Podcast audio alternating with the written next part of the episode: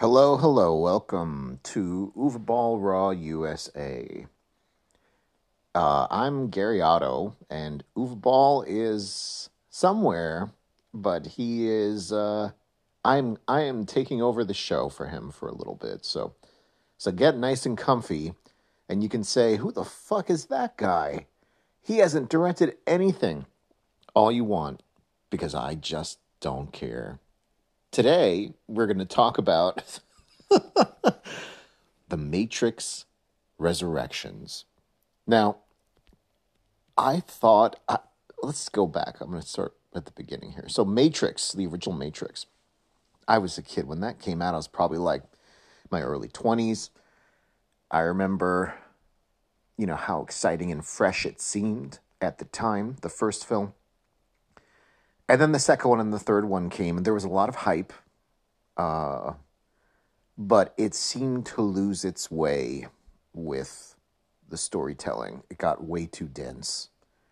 I could still follow it, of course, but it wasn't as engaging uh, or rewarding uh, as a film. The second one and the third one. So, you know that those films inspired so many things. They inspired. Look at the look at House of the Dead and the the bullet time camera effects. I mean, that was really popular around that time. Uh, a lot of stuff. That movie made a lot of stuff popular that was borrowed and used in other mediums, video games, other movies. Our pop culture was influenced by this. Like goth suddenly became on the mainstream uh, like the trench coat uh, leather thing was was more popular and pushed onto the surface as a mainstream fashion trend. So the movies were very influential, but the heart and the message of the films about being unplugged from the machine. Now, I think that this new film was brilliant. I I I saw it in IMAX. I was in an empty theater, and um, I could really identify with. It was uh, it was a very uh, what what do they call it? Um, meta. It's a very meta film. It's a film within a film, or it's the characters from the original film are plugged into a new matrix, like Neo and Trinity. But there were so many things in there that I could relate to, like the depression. Um, th- there was a lot of things under the surface there uh, that didn't connect with the average mainstream audience because it went it went over their heads. It was too um, it was almost insular of internet culture how easily people are influenced by one another, how people need to be told what something is. Uh, there is a lot of little tiny things in there, like when he's developing the video game, because Neo plays a video game developer who is tasked by Warner Brothers to make another Matrix uh, video game. So his character is kind of like a central point, but completely disconnected from reality. Like his reality is sitting around his apartment, waiting endlessly, going to meetings, endless meetings filled with so many different opinions of what it could mean and what it could be. But all it really is is distractions. They're all distractions. It's just like the real world that we live in today. You're plugged into the internet and you can't really focus on any one central thing. Your whole life is kind of like speeding you by as you waste away in, I don't know, a circular uh, effect because he wasn't getting anywhere. That scene with him on the toilet was pretty uh, on the nose. It's almost like they're insulting um, not the previous films, but the trends that the previous films have uh, influence that have gone far and beyond the existential point of what the series is, the point in general. because all the action is just trimmings to what they really want to say. And people these days have to be told in this storytelling format, typically, uh, not in this film. And that's why I think they didn't connect with it. They need to be uh, told more and more as the time moves on. It seems right now I need to be on the nose. People need to be, things need to be direct. Nothing can be subtle.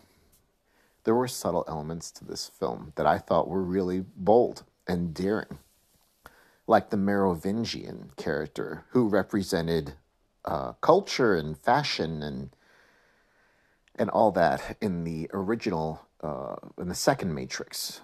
He was the character that represented art and uh, kind of like a pretentious air. But he's in this film. He's dressed like a bagman. He barely speaks English, but when he's speaking French, he's cursing at the audience. And he's talking about how people who play video games are brainwashed. And he's cursing at the audience for choosing video games over books and traditional um, methods of enrichment. We're in a society where somebody can read a fucking manual and then suddenly think that they're a professional. Mm-hmm. So he's upset, you know, and I get it. But most people that might have just gone right over their head especially the action scene that surrounded that scene. It seemed really dull. People are like, what? The action doesn't seem as good as the originals. I think they purposely didn't um, bring back the stunt choreographer from the original Matrix films because they wanted to get that point across that this is old and stale. And by now it's gotten rote and tiresome. They're like fighting each other, and it feels, it looks like the Matrix, but it feels like they're in a video game. It's like, ha, kicks and yeah, you know, punches. So I think that that in itself is saying to you, hey, you've lost your way, we've lost our way. But people who are watching it are, are still addicted and still completely they're not very self conscious of the fact that they've been warped and molded by this machine in real life, not just this movie. And that's what I think makes this movie so brilliant. Like, for things that things that happen to me in my life, like I've gotten fat, I've gotten thin. People want to say that Neo seeing himself as somebody else in the mirror is an allegory for like trans stuff, and I guess it's all um, it's all interpretable. It's art, but and I can see that, but I just see it as simple as uh,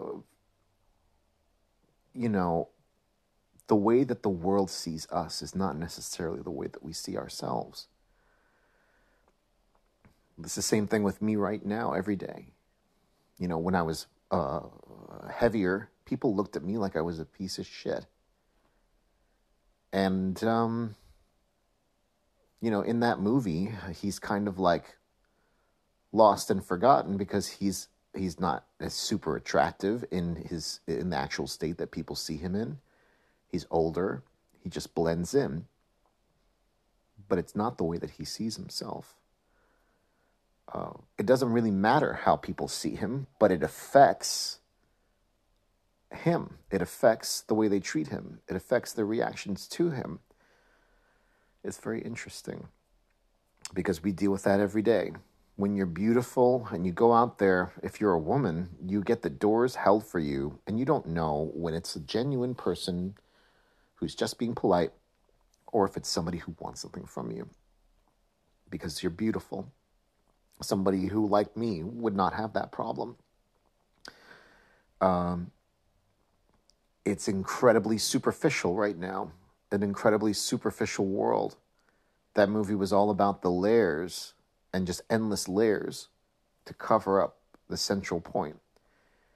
Now, yeah, it says more about our life now than it does about the Matrix, but it says something so important.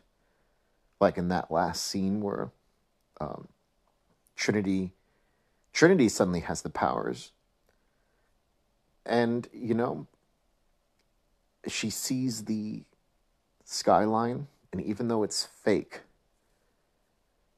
she says that it's beautiful. It's like, get up off your computer. Get up and start living your life. Stop caring what other people think of you. Stop caring uh, about trends, about social media. Stop trying to represent yourself as something perfect. Stop expecting perfection from others. You know, there's so many things that I believe that were showcased in that film. Uh, and it's really sad that people are not able to derive all the multiple layers of this film because they're reading the context of reviews, which largely don't grasp the point. Uh, maybe they're feeling attacked or sullen about the fact that they're being criticized, the generation that's reviewing the film. Or it could just be that people read these articles and they are so limited in their ability to express themselves or dissect and disseminate a film that they go by what the reviewer says and just parrot that as if it was their own thought. Yeah, The Matrix was dull and boring. It got bad reviews. Oh, I didn't understand it. It was different, you know? Or, like, I don't know. It's different than the other films. And it basically says we're a bunch of fucking idiots. Somebody is manipulating us and taking control. It is not Joe Biden or fucking whatever the fuck nonsense you want to say. We are our own worst enemy it's us. The internet is a reflection of us, but it's warped, it's distorted, it's hyped up on steroids. It can be good, it can be bad. But for us to define ourselves on this, it's not living a life. It's not truly living a life. It's not being open to life because there's only one life. And you can say what you want about God and heaven, but imagine, imagine for a second that really we were wrong and this is it. You really want to embrace what we've got while we're living it and try to leave a legacy because what the fuck is the point of us? A real legacy, not a pop culture legacy even if it's if it was a legacy to get people to think, then sure, pop culture legacy. To think and take action. And stop being such fucking copies of copies of copies. I'm so sick of it. I'm so sick of people thinking that the goal in life is to be a social media influencer or to get people to think that you are better than you actually are. I want to see reality. I want to see the imperfections and the nuances of the human spirit. Anyway, guys, I kind of went off track there. Everybody, watch this film, watch it with an open mind it's not usually like me to like talk about some major Hollywood film in such a positive way, but it's rare that any film comes out that's a major AAA blockbuster action film that has anything to say that's important.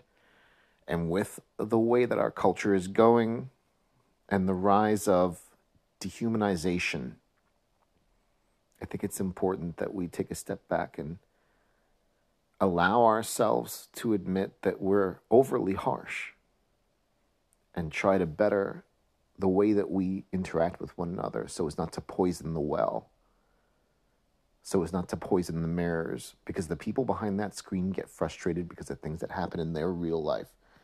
That's why they amplify themselves. That's why they become trolls, because they have no outlet, because they have no, this is their freedom, this is their vent and they use it in such destructive manners as to spread poison into others' minds and souls. and then we're all miserable trying to get revenge on one another, and there's nothing, no progress, no evolution. It's just super snazzy looking fucking emptiness. Have a great one, guys. I'll talk to you soon. Bye bye.